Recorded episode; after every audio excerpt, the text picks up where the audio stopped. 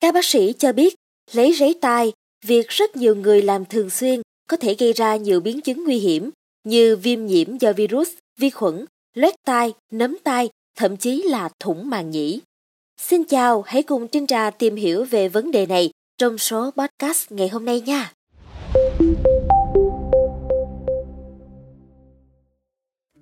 Rất nhiều người có thói quen lấy rễ tai thường xuyên, cứ 2 đến 3 lần một tuần, thậm chí là khi đi ngoài đường, không khó để bắt gặp những tiệm cắt tóc, gội đầu có dịch vụ ngoáy tai, lấy rế tai. Họ cho rằng trong tay mình có những bụi bẩn cần được lấy ra. Đặc biệt là sau khi tắm gội, nếu vô tình có nước chảy vào tai là nhất định phải lấy bông tăm để ngoáy tai cho đỡ khó chịu mới được. Tuy nhiên, việc lấy rế tai không vô hại như một số quý thính giả đang nghĩ đâu nha. Theo các bác sĩ, thì việc lấy rế tai có thể gây ra nhiều biến chứng nguy hiểm như viêm nhiễm do virus, vi khuẩn, loét tai, nấm tai hoặc thậm chí nghiêm trọng hơn là thủng màng nhĩ. Bác sĩ Châu Nguyễn Tấn Tài, khoa tai mũi họng, Bệnh viện Nhân dân Gia đình cho biết, rất nhiều bệnh nhân đến bệnh viện điều trị vì thói quen lấy rế tai không đúng cách, dẫn đến một số bệnh lý như nấm ống tai ngoài, viêm nhiễm do virus hoặc vi khuẩn, thậm chí là thủng màng nhĩ. Các bệnh lý này thường dẫn đến đau tai, ù tai, ngứa tai, thậm chí có thể dẫn đến giảm sức nghe một bên tai. Ráy tai có tên khoa học là cerumen, được tiết ra và lưu lại trên da ống tai ngoài.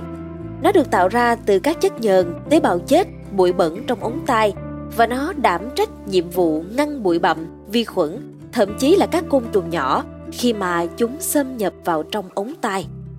Tai của chúng ta có cơ chế tự làm sạch dưới tác động của không khí. Ráy tai bị khô đi, bong ra khỏi tai và rơi ra ngoài mà không cần chúng ta tác động đến.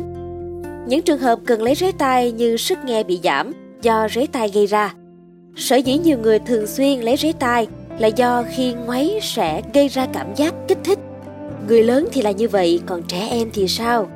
Trinh Trà thấy là nhiều phụ huynh cũng rất là thường xuyên vệ sinh, lấy rế tai cho trẻ. Bác sĩ Bùi Quang Duy, Bệnh viện Nhi đồng 1 thành phố Hồ Chí Minh cho biết là đối với trẻ em, việc lấy rế tai, làm sạch tai mỗi ngày là không cần thiết và có thể gây hại. Vì à, khi tai quá sạch, không còn rế tai, da ống tai sẽ không còn được bảo vệ trước vi khuẩn, nấm, nước hay là những dị vật côn trùng. Dùng tăm bông để lấy rế tai ở trẻ, một hành động được nhiều phụ huynh thực hiện mỗi ngày, tiềm ẩn nguy cơ chấn thương ống tai ngoài, màng nhĩ. Vì có khả năng trẻ quay đầu bất ngờ, khiến cho tăm bông chọc vào ống tai màng nhĩ với lực mạnh, gây trầy da ống tai, chảy máu.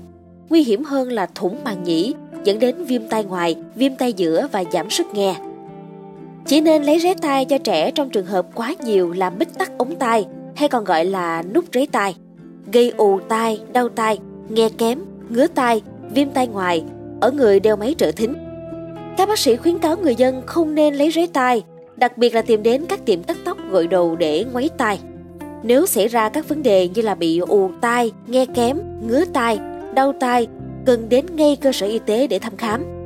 Trinh Trà mong rằng qua số podcast ngày hôm nay, quý thính giả đã có thêm những thông tin hữu ích về việc lấy giấy tai đến từ các bác sĩ nha. Cảm ơn quý thính giả đã lắng nghe số podcast này. Đừng quên theo dõi để tiếp tục đồng hành cùng podcast Báo Tuổi Trẻ trong những số phát sóng lần sau. Xin chào tạm biệt và hẹn gặp lại!